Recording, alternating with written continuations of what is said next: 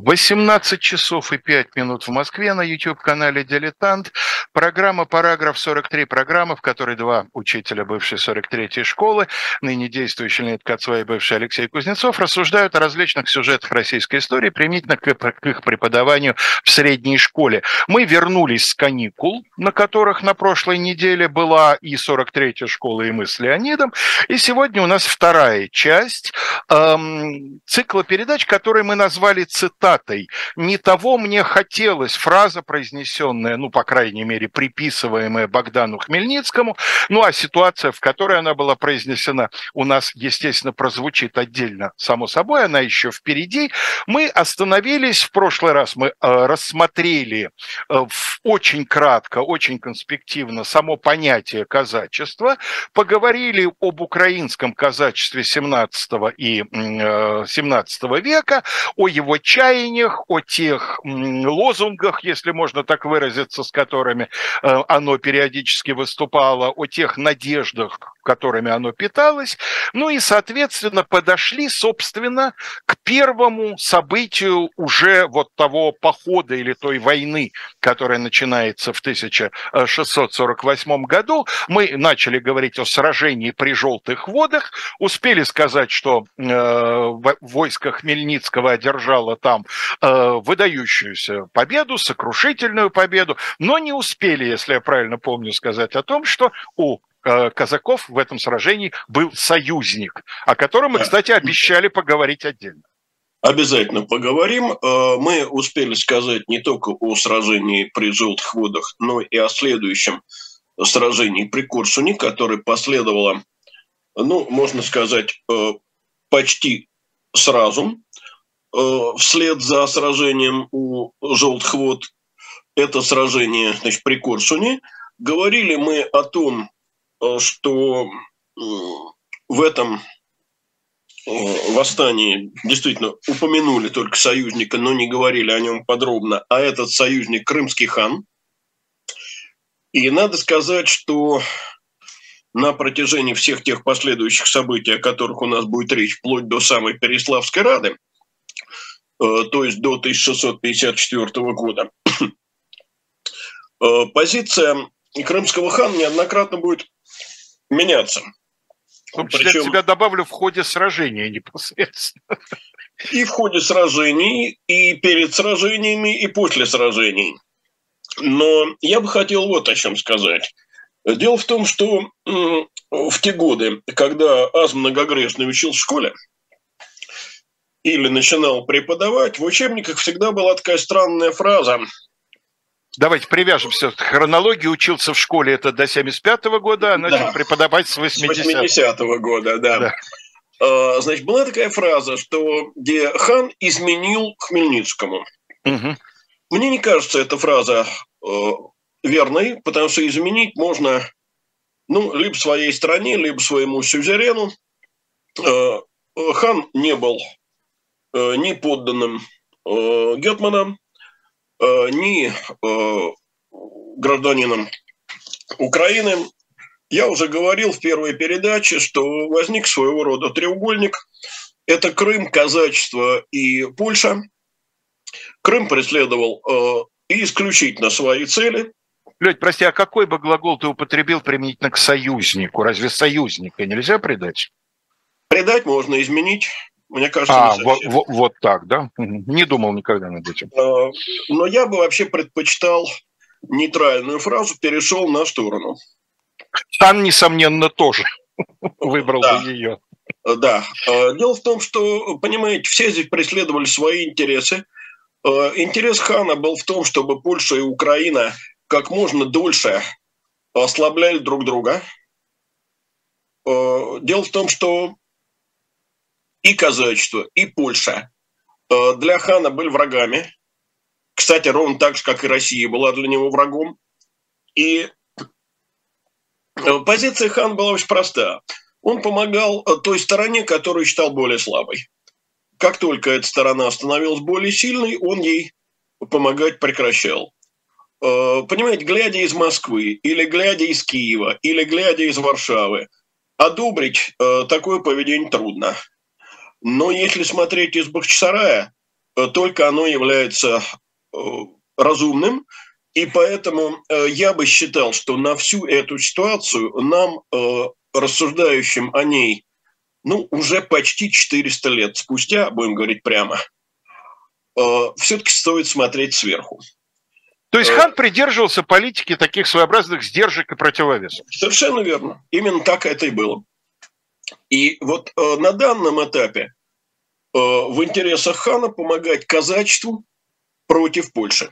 Лень, а у меня вопрос. Скажи, пожалуйста, вот опять-таки в то время, когда ты учился, и в то время попозже, когда я учился, мы всегда, упот... то есть, скажем так, в отношении крымского хана в этот исторический период всегда употреблялся э, термин «вассал», вассал Османской империи. Вот этот термин правда. корректен, да? Этот термин корректен совершенно. В какой степени а... этот вассал был независим в своей внешней политике? Во внешней политике, думаю, он независим был весьма относительно. Турция стоял за ним, и, в общем, конечно, она его действия контролировала. Другое дело, что когда хан предпринимал тот или иной набег, он, конечно, у Турции на это не спрашивал ни разрешения, ни позволения. Э, в этом смысле он действовал самостоятельно. Э, вообще я бы сказал, что с Крымом и с историей Крыма в российской исторической э, литературе ситуация не самая благоприятная, потому что, ну, даже если не говорить о последних там 8 или 10, Понятно, или да. 10 годах, в отечественной э, литературе преобладала долгие годы э, совершенно однозначная позиция изображать Крым грабительским, разбойничьим государством. Государство-паразит, да, такое даже выражение употреблялось. Ну, да, хотя не часто, но все-таки, видимо, употреблялось. Я, признаться, вот такого выражения сам в литературе не встретил. Нет, ну, не в литературе, не в литературе. А это другое дело. Я хочу назвать одну книгу, э, которую я считаю э, объективной, порядочной и э, в какой-то степени ну, искупившей, как мне кажется, грехи российской историографии перед крымско-татарским народом. Это книга Евгения Возгрина которая так и называется «Исторические судьбы крымских татар». Э, я ее в свое время, еще в 90-х годах, э, купил, по-моему, в Ялте. Э, я слышал, что она переиздана уже в виде трехтомника. Я, к сожалению, этого трехтомника никогда не видел, в руках его не держал. Но когда я читал вот первое издание, мне было очевидно, что материала у автора этой книги на значительно больший объем. Э, и мне кажется, что вообще э, русскому читателю, который интересуется историей Крыма, эту книгу очень стоило бы почитать. Равно как и украинскому читателю. Но, правда, я не знаю, по-моему, на украинском языке книга это не издавалась. Но я хотел бы вернуться к тому, о чем мы с тобой только успели начать говорить, а именно к характеру восстания, э, характеру, который оно приняло с самого начала. И характер этот, э, в общем, вполне типичен для любой крестьянской войны, для любого казачьего бунта, для любого крестьянского восстания. Это характер разгромный. Э, Причем э, удар наносится по кому? И по врагу. Ну, этим врагом, скажем, для участников восстания Степана Разина будут, очевидно, дворяне. А для э, восстания Богдана Хмельницкого это, очевидно, польская шляхта. Но удар приходится всегда не только по врагу, а и по тем, кто не становится союзником. И в данном случае это было население городов, Причем э, во многих случаях городское население было преобладающе польским. И тут как раз понятно, почему э, казаки зверствовали. Но оно было не только польским. Я уже, по-моему, в предыдущей передаче успел это сказать, но я эту фразу повторю.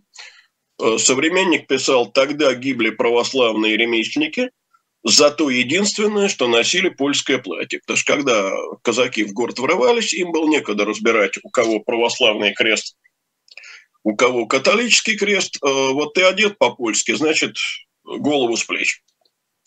Ну и, конечно, я еще раз повторю, что самая страшная судьба э, выпала на долю э, украинских и польских евреев, которым довелось э, жить во времена Хмельницкого. Ну вот я остановлюсь на словах русского историка, точнее русско-украинского историка Николая Ивановича Костомарова. Костомаров писал так. «Самое ужасное остервенение Э, показывали казаки к иудеям. Они осуждены были на конечное истребление, и всякая жалость к ним считалась изменой. Свитки закона были извлекаемы из синагог, э, казаки плясали на них и пили водку, потом клали на них иудеев и резали без пощады. Тысячи иудейских младенцев были бросаемы в колодцы и засыпаемы землей. Ну, э, последняя фраза, мне кажется, является э, ну, некоторой гиперболизацией вот насчет того, что тысячи младенцев бросались в колодцы. Но случаи такие, очевидно, были. Э, бывали случаи, так сказать, и похуже, потому что доводилось мне читать о таком развлечении, как, например, вспороть беременной женщине живот и зашить туда живую кошку – ну, не хотелось бы останавливаться дальше на подобных подробностях, а вот э, сказать придется о цифрах. Дело в том, что в старой литературе, вот в той литературе, которая э, соответствует э, по хронологии э, времени, когда э, творил Николай Иванович Костомаров, в старой литературе называлась чудовищная цифра до 300 тысяч погибших э, в Хмельниччину иудеев. Цифра эта, надо сказать, не подтвердилась.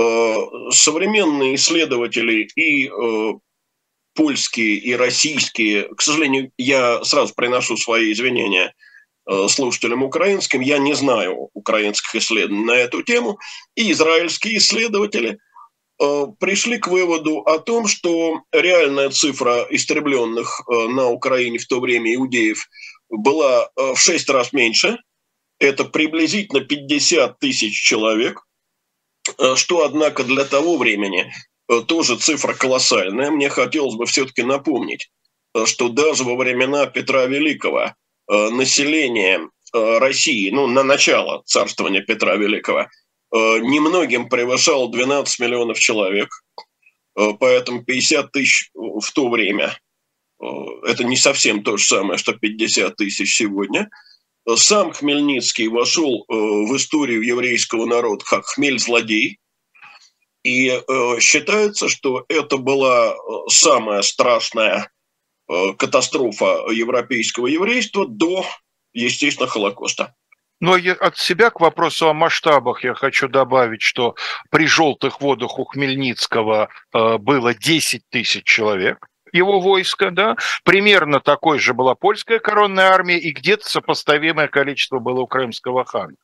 Да, то есть грандиозное сражение по тем временам, а в нем всего принимает участие 30 тысяч человек.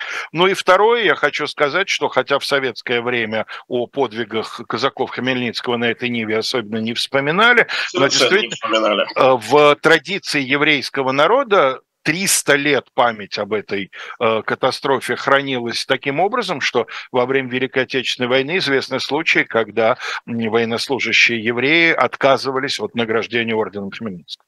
Нет, Именно это... по этой причине. Известен совершенно конкретный случай. Это э, отказ от э, данного ордена Якова Дельмана отца Натана Яковлевича. Отца Натана Яковлевича. Да. И, и деды Тамары Натана. Да, я и другие случаи такие знаю, но менее известных людей. Ну, вернемся мы, однако, к ходу событий. Э, потому что объяснять, чем была вызвана такая свирепость казаков, мы сейчас уже не будем, потому что об этом, обо всем говорилось в предыдущей передаче, и там эти причины были объяснены. Я единственное, вот на что хочу обратить внимание. Э, кто-то из э, наших слушателей э, в комментариях к передаче предыдущей написал, что вот о случаях аренды иудеям православных церквей написано в книге «История запорожских казаков». Это действительно так, но... Имеется в виду Еварницкого книга, Совершенно да? верно, совершенно верно. Но э, надо иметь в виду, что Еварницкий в данном случае тоже пользовался э, не документами, документов таких нет, и польские историки это утверждают со всей ответственностью, а распространившимися э, в обществе слухами.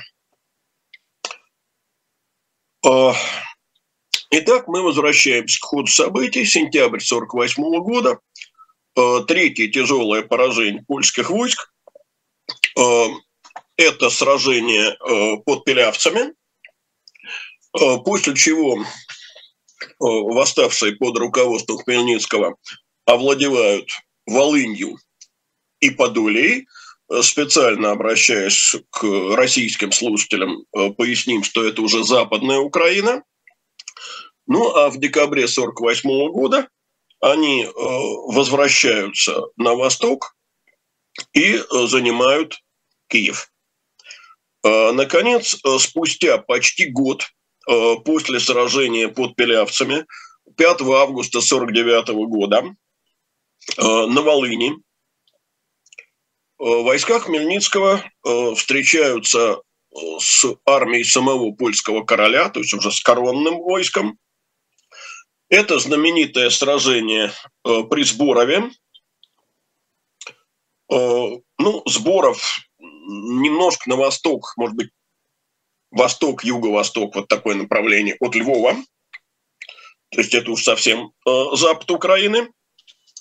И тоже одерживают победу. Но вот как раз здесь победа могла бы быть еще более полной, э, если бы как раз в разгар этого сражения э, крымский хан не перешел на сторону поляков и не ударил бы по повстанцам. Э, по-видимому, э, к моменту сражения при Сборове хан посчитал, что успехи повстанцев чрезмерны, и что они становятся уже посильнее самой Польши, то есть представляют для Крыма большую опасность. В результате 8 августа 1949 года э, Хмельницкому пришлось подписать с королем так называемый Сборовский мирный договор. Условия этого договора были следующие – Хмельницкий признавался. Лень, прости, пожалуйста, а ты сказал «пришлось». Ты полагаешь, что э, Хмельницкий хотел бы да, продолжать? Еще раз повторю, что если бы э, не действие хана, э, то э, победа Хмельницкого могла бы быть еще более значимой, и вполне возможно, что он вторгся бы уже в, в коренные польские земли. Ну ты что, на Варшаву? На Краков? Ну, на, Варшаву, да? на Варшаву, не на Варшаву, но на Люблин вполне. То есть восточная Польша, если говорить об этнической Польше, тоже вполне могла быть его цель. Безусловно. Безусловно. Шанс такие у него могли бы быть, но после... Ну да, хотя бы для того, чтобы в последующих переговорах иметь лишний козырь для отдачи. Как говорил некоторое время спустя Петр Великий, было бы что при мире уступить. Ну да, да. да. Вот.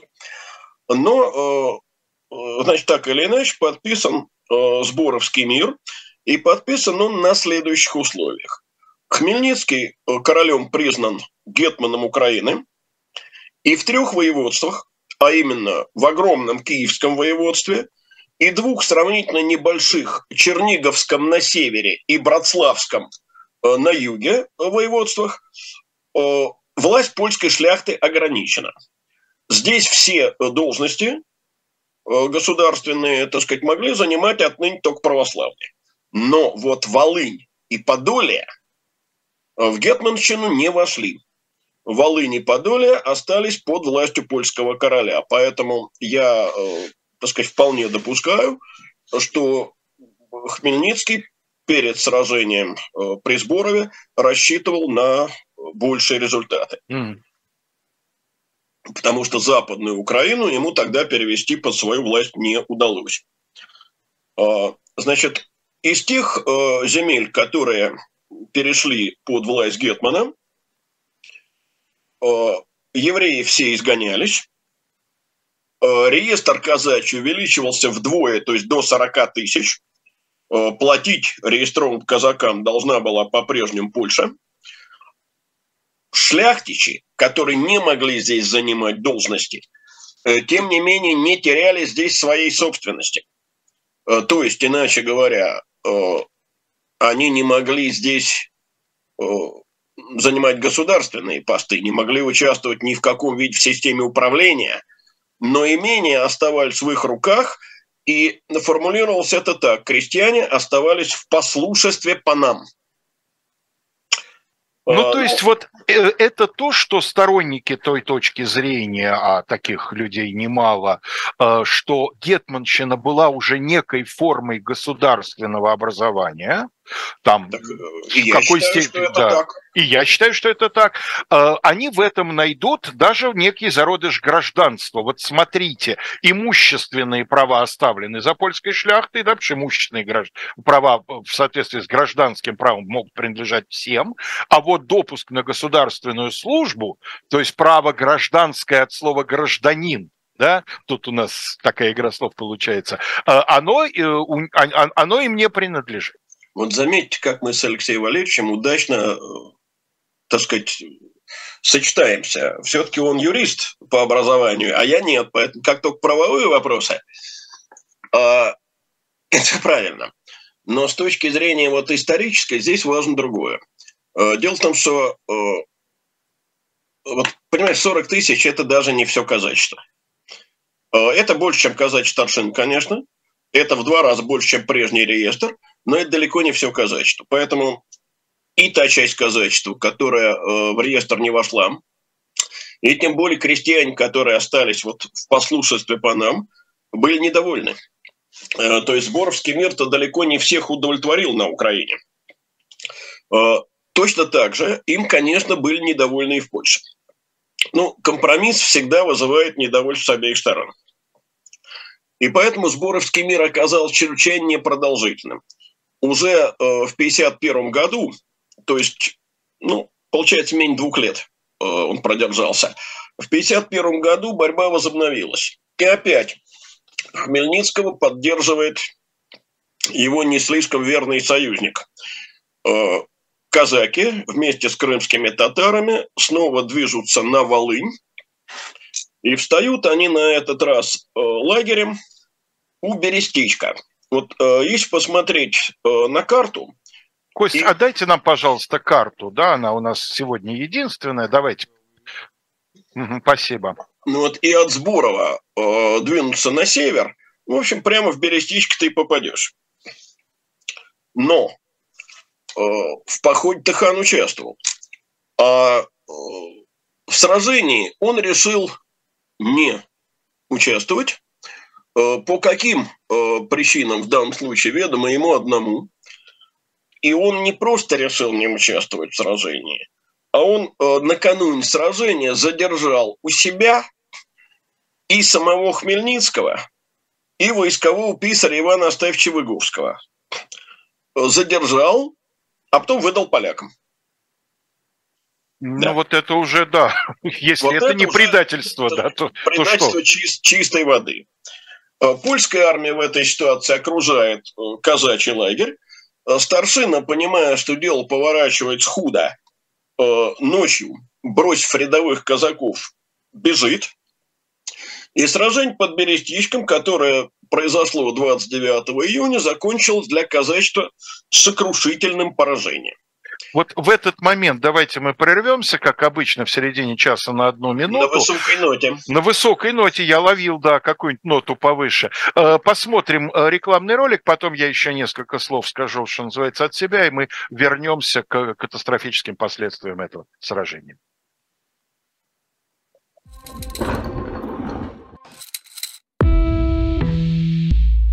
Вы лучше других знаете, что такое хорошая книга – Мы лучше других знаем, где ее можно купить. Книги на любой вкус с доставкой на дом. Интернет-магазин «Shop Diletant Media».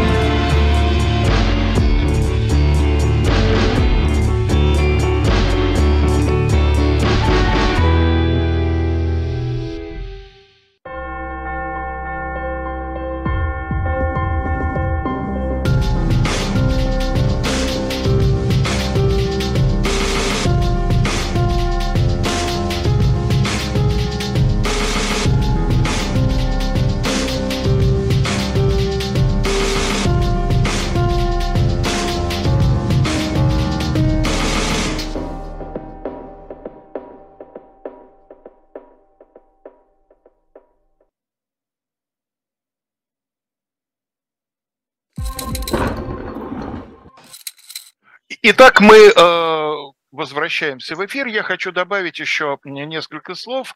Э, сегодня на shop.diletant.media выложена очередная порция книг. И на этот раз это порция книг, которую мы условно рассматриваем как подарочную, имея в виду, что осталось чуть больше недели до 8 марта. И если вам повезло, и ваши женщины, матери, сестры, жены, невесты, дочери и так далее не только красивы, но и интеллектуальны, то, напоминаю, лозунг советских времен «Книга – лучший подарок».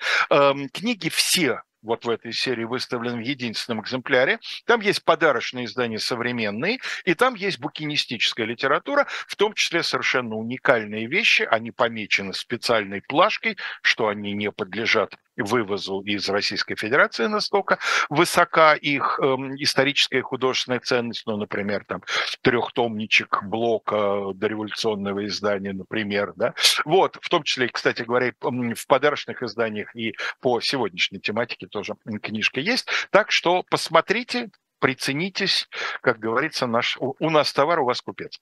Ну все, возвращаемся под Берестечко, возвращаемся к этому одному из самых трагических для Хмельницкого моментов его восстания.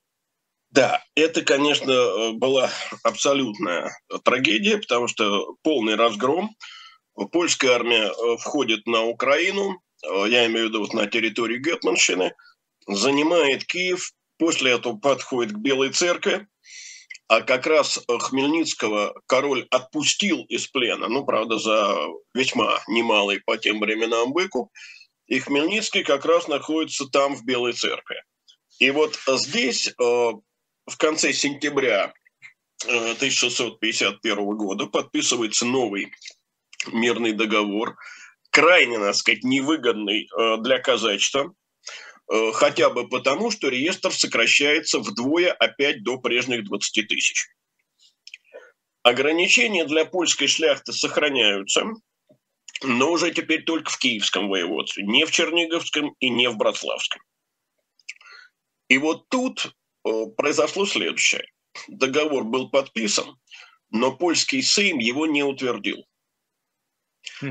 Вот я только что сказал, что договор был невыгоден для казачества – а не утвердил его польский Сейм. Почему? А потому что э, у поляков, судя по всему, в этот момент в забу дыхание сперло, э, по известной поговорке, и они решили, что э, победа в кармане, э, и решили, что нужно повстанцев украинских добивать. Лень, вот здесь я хотел вот на каком сюжете попросить тебя остановиться. Э, ну, наверное, большинство людей, э, кто читает художественную литературу, о событиях этого времени знают в том числе и из знаменитого романа Генрика Сенкевича «Огнем и мечом», да, ну и гениального, на мой взгляд, фильма Ежи Гофмана «Огнем и мечем», да, где сыграли в том числе Богдан Ступка и э, Александр Домогаров. Вот. Боюсь, ты будешь неприятно удивлен, если узнаешь, из какого источника я в свое время узнавал о событиях, э, происходивших в те годы. Ну, э, это пухлый такой огромный роман Натана Рыбака, который называется «Переславская рада». Я его потом с омерзением я только слышал о нем, да. Я из никогда... родительской библиотеки и выбросил. Ну так вот, э, возвращаясь к, к Сенкевичу, угу. который, надеюсь, ты согласишься, не чтиво. Нет, это, это не Натан Рыбак, да. И не чудовищно. Вот у Сенкевича я дав, давно читал э, «Огнем и мечом», фильм смотрел не так давно, а читал давно, конечно. У Сенкевича довольно важный э, сюжетный элемент, связан с противостоянием в самой Польше так называемой партии войны и партии мира. Ну и симпатия Сенкевич, как мне показалось, все-таки больше в сторону партии войны. У него и Еремия Вишневецкий изображен таким рыцарем почти без страха и почти без упрека, а он, безусловно, один из лидеров вот этой ястребиной партии. Вот насколько это соответствует действительности? Это соответствует действительности, да. Э, в Польше э, вопрос о том, как вести себя по отношению к украинскому повстанческому движению э, решался неоднозначно. И тогда, после Белоцерковского мира, победу одержала партия войны. Но надо, правда, сказать, что и на Украине отношение к Белоцерковскому миру было примерно таким же, э, потому что ну, украинское казачество, и тем более украинское крестьянство, которое совсем уж, так сказать, проигрывало, они не могли смириться с таким тяжелым поражением, и там стремление к новой войне получается обоюдное. Значит, смотрите, в сентябре 1951 года мир заключен, в июне 1952 война возобновляется. На этот раз во главе казачества, точнее, во главе казачьего похода становится старший сын э, Богдана Хмельницкого, Тимофей Хмельницкий.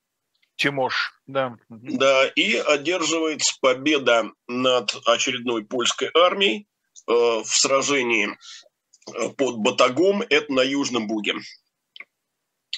Но в следующем 53-м году в Украину вторгается новое большое польское войско. Кроме того, Польша, э, так сказать, договорилась э, с татарами, обещала Крыму уплатить большую дань, и крымские татары вторглись в южные районы э, Гетманщины, и эти районы просто опустошили.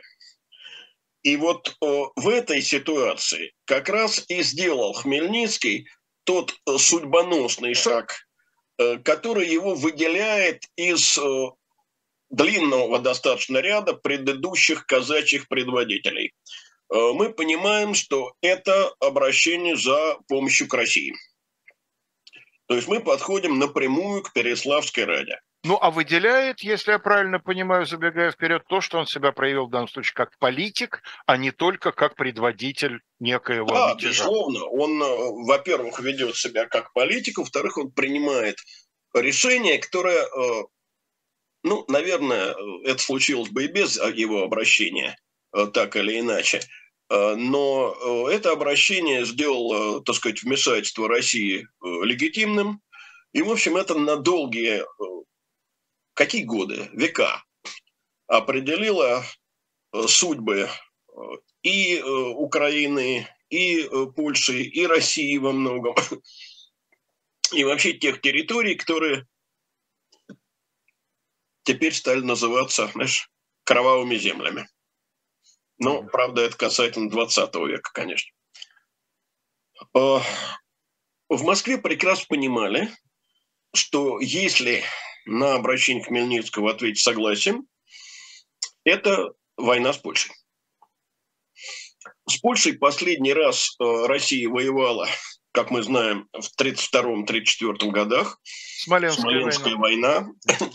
Война, которая кончилась в целом неудачным, э, но, с другой стороны, за прошедшее время э, Россия, по-видимому, чувствовала себя окрепшей, э, Польша в то же время была ослаблена, и в Москве посчитали, что это шанс. Шанс на что? Присоединить обширные территории с православным населением. А здесь надо четко сказать, что с тех пор, как ну, на рубеже, грубо говоря, 15-16 э, э, веков.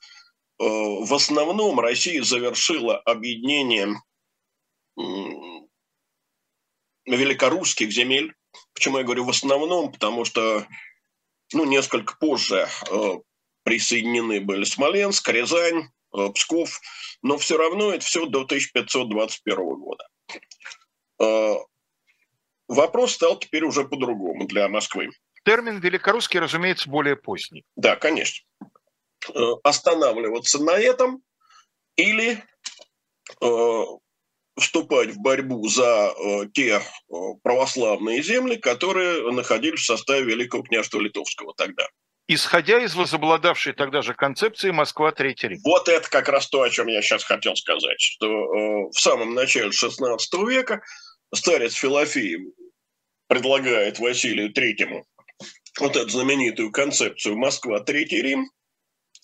И Москва оказывается не только в собственном своем, так сказать, сознании, не только наследником Рима, не только наследником Константинополя, но она заодно и э, начинает воспринимать себя как наследника, причем единственного законного наследника Киевской Руси. Между тем мы знаем, что наследником Киевской Руси, мы с тобой говорили об этом в, одной из наших, в одном из наших циклов передач, что наследником Киевской Руси в такой же степени, в общем, являлся Великое княжество Литовское, э, которое вот к тому времени, о котором мы говорим, вошло в состав э, Речи Посполитой. Я еще раз хочу повторить, что Москва, московское государство возникло в совершенно других исторических обстоятельствах, когда связи между северо-восточной Русью и э, Юго-Западной Русью были во многом разорваны.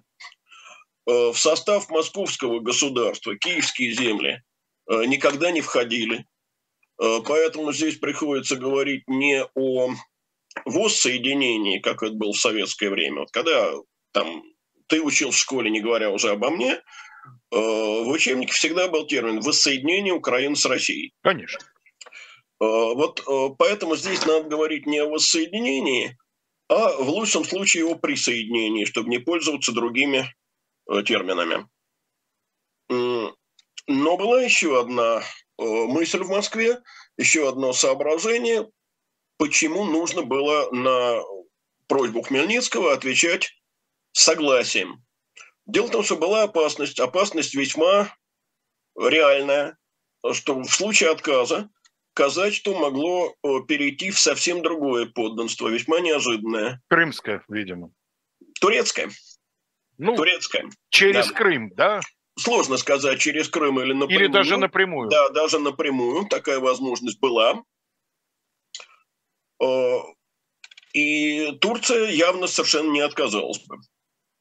В итоге 1 октября 1953 года, 1653 года, Э, Земский собор принимает решение, вернее, одобряет решение, потому что земские соборы всегда или одобряли, или отклоняли, чаще одобряли, конечно, э, за редким исключением, решения, предложенные э, царской властью. Ну, за исключением собора 1613 года, который вообще был исключением Нет, не во, только, во не всех только. смыслах. Я имею в виду еще собор, связанный с Азовским сидением. Угу. Нет, да. а я имею в виду, что э, собор 13 года а, ну, решение да. производил, он это, не, да, не это оценивал. Это правильно, конечно. Кстати, собор 1653 года, так уж судьба сложилась, оказался последним э, земским собором полного состава. Дальше будут только отдельные сословные совещания. Так вот, принимается решение. Я э, прошу внимательно сейчас всех отнестись к тому, что будет сказано не было решения принять Украину в состав России. Было решение принять Украину под высокую царскую руку. Это означало не прием в состав России, а принятие под покровительство России. Это совершенно разные вещи. Это то, что на языке э, внешней политики называется протекторатом. Э, и вот э, в январе уже следующего 1654 года в Ставку Хмельницкого Прости, Лень, пока мы не перескочили да. в Переславское ради. Э, я правильно помню, что на этом Земском соборе было некоторое противостояние, причем которое довольно четко расложилось по линии служилые люди, торговые люди? Нет, Леша, это как раз, насколько я понимаю, ты э, берешь из собора того 1637 года, который обсуждал, помогать по, Азовскому казачеству или по нет. По Азовскому сидению. Да. Вот там совершенно четко торговые люди сказали нет, и на этом все закончилось, хотя служилые люди были готовы повоевать, то денег не было. Угу. Здесь э, я о подобном противостоянии Окей, нет, не скорее всего, ты прав, я, я именно это и, и да. наложилось одно на другое. И вот прибывает в штаб Хмельницкого царский посол, боярин Василий Бутурлин, и 8 января на Казачьей Раде в городе Переславле, я, к сожалению, боюсь соврать, я не знаю, как называют город сейчас, потому что на Украине было большое переименование. В советское время этот город назывался Переславль-Хмельницкий. Вот, а тогда он назывался просто Переславль. Там собралась Рада, и Хмельницкий обратился к казачеству, ну, с таким, я бы сказал, риторическим все-таки вопросом – под каким царем рада козаки желают быть? Польским, турецким, крымским или православным восточным?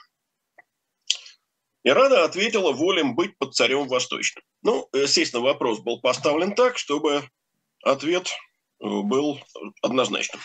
Ну и Хмельницкий не ограничился просто постановкой вопроса, он ведь комментировал довольно, э, так сказать, тенденциозно, скажем. Ну вот я и говорю о том, что ответ здесь программировался. Значит,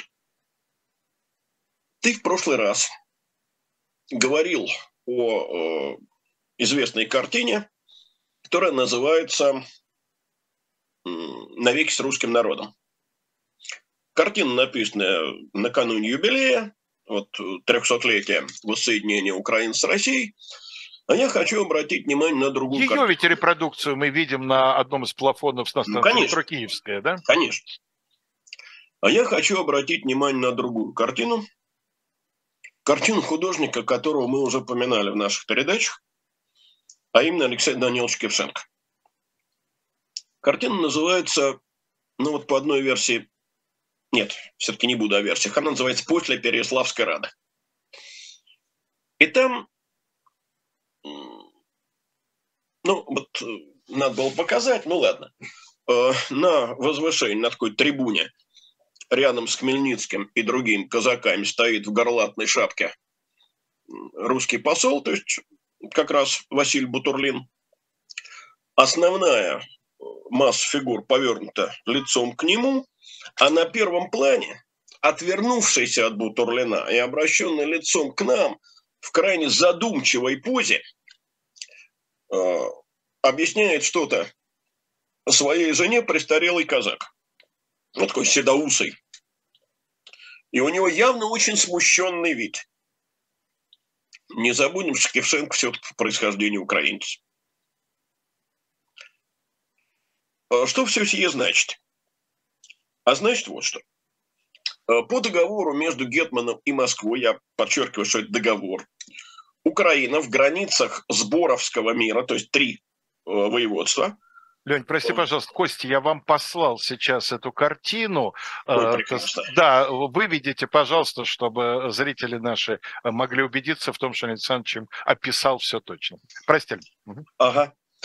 Э, значит, э, вот Украина в этих трех, в составе этих трех воеводств переходила под московское покровительство, получал название, вот оно теперь возникает, это название, Малороссия, вот откуда оно берет свое начало.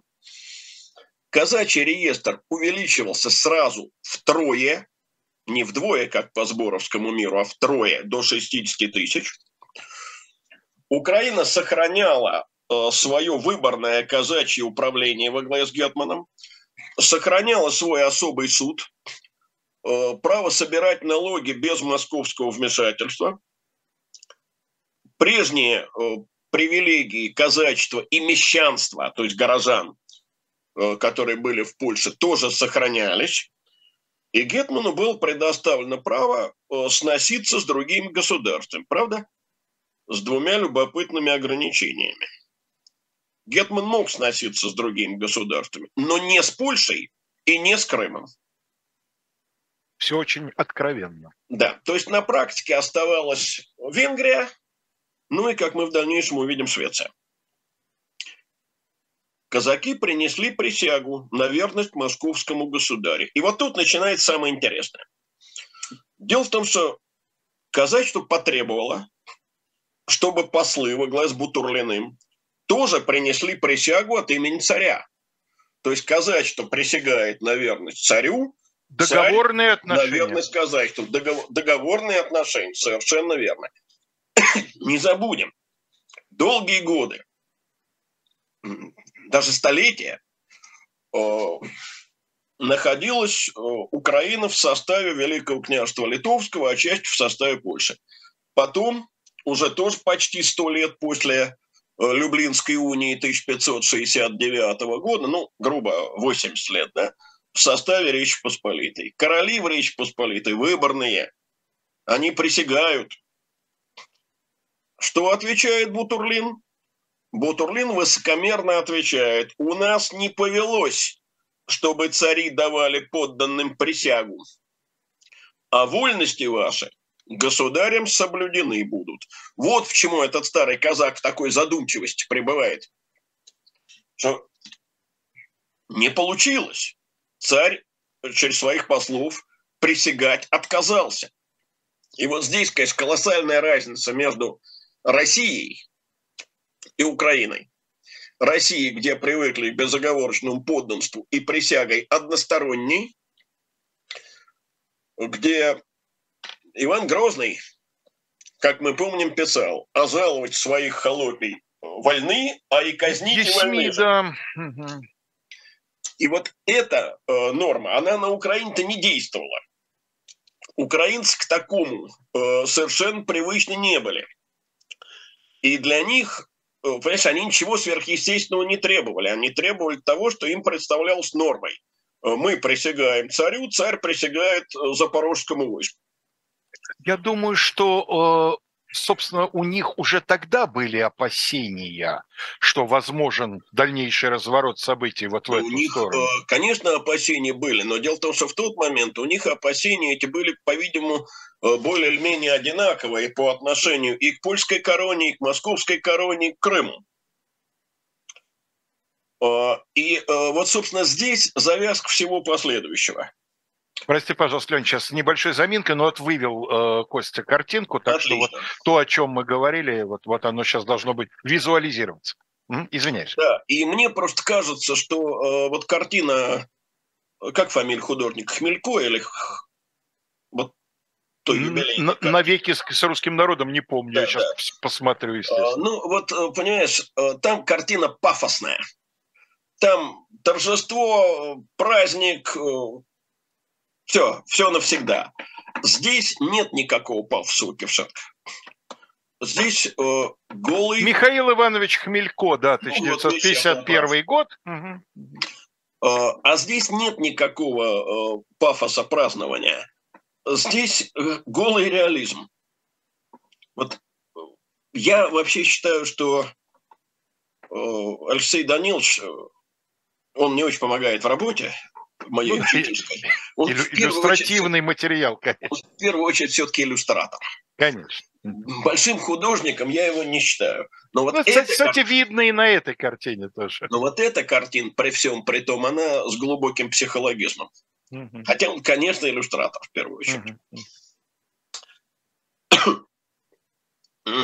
И вот мне кажется, что в этот момент, когда заключался э, вот этот договор, уже э, таким образом многие последующие противоречия были как бы запрограммированы. Э, Но, тем не менее, до этого еще далеко. А пока что мы видим, естественно, сразу после Переславской Рады, не дожидаясь польской инициативы, Москва объявляет Польше войну. Э, При этом надо иметь в виду, что в Польше в тот самый год, когда началось восстание Хмельницкого, то есть в 1948 году, э, сменился король. Э, Умер э, Владислав IV, не имевший прямых наследников. Корону передал своему единокровному брату, а именно королю Яну Казимиру. И Ян Казимир оказался, в общем, крайне неудачливым полководцем. И когда началась война, то польская армия сразу стала терпеть тяжел- тяжелейшие поражения. Уже летом и осенью 1954 года русские войска овладели Смоленском, э, Витебском, Полоцком, Могилевом, то есть большей частью Восточной Белоруссии. В 1955 году овладели Минском, Гродно, э, то есть уже Западной Белоруссию. Овладели э, Каунасом и Вильнюсом, тогда на Руси их называли, естественно, Ковну и Вильно. Э, То есть под контролем России оказалась вся Белоруссия и значительная часть Литвы. Э, Ну, а что касается правобережной Украины, то э, войска воеводы Василия Борисовича Шереметьева э, в 1954 году вместе э, с казачьими войсками э, нанесли сначала полякам поражение на правобережной Украине, а затем в 1955 году осадили Львов. Львова они, по-моему, правда, не взяли. А вот Люблин осадили и захватили. Значит, тяжелейшим поражением. То есть получается, что Львова не взяли, а находящийся западнее Люблин да. взять смогли. Да? Он северо-западнее. Ну, нет, похожая да. история будет в советско-польской войне. Да. Да? Да. То, что Хачевский прошел значительно западнее, Буденный да. Львова не взял. Вот, и вот неудачами, поражениями Польши воспользовался еще один ее враг, а именно Швеция. Э, шведы э, ворвались в Польшу с севера, захватили Варшаву, овладели Познанью, дошли до Кракова. То есть э, Польша, Речь Посполитая, оказалась вообще на краю гибели. Ну, собственно, в польской истории это период называется руина. Совершенно верно. Куда же красноречивее. И там э, крохотная остается на юго-западе территория под контролем короля. Это Силезия. Э, собственно, туда-то Ян Казимир и бежит. И вот в этот момент поляки совершили гениальный, на мой взгляд, дипломатический маневр. Они предложили Москве перемирие, причем обязались после смерти Яна Казимира э, избрать на польский престол русского царя Алексея Михайловича. Э, ну, э, следует иметь в виду, что Алексей Михайлович 30-го года рождения, то есть ему в 55 году 25 лет, а Ян Казимир 9 -го года рождения, то есть ему, в общем, тоже 50 еще нет. То есть возника, опять возникает второй раз за столетие призрак огромной славянской да. федерации. Да. Даже не за столетие, за полстолетия. Причем э, вот теперь уже в забуды Хани сперла в Москве. Потому что московские дипломаты, так сказать, решили проигнорировать э, такую большую странность, как э, избрание на католический польский престол православного русского царя, и согласились подписать перемирие. Это перемирие было подписано в октябре 1955 года. Э, называется оно Виленским перемирием. Э, причем казачество было категорически против. Э, Хмельницкий просто кафтан на себя рвал, добиваясь, чтобы перемирие это не было подписано. Его настояние проигнорировали. Почему? Потому что ну, будет ли так сказать, Алексей Михайлович избран на польский трон, это было еще, так сказать, конечно, вилами по воде писано, но зато перемирие э, с Польшей на выгодных условиях позволяло России предпринять другую важную военную экспедицию, а именно попытаться отбить у Швеции э, потерянные в смуту э, Балтийское побережье. В 1956 году начинается русско-шведская война.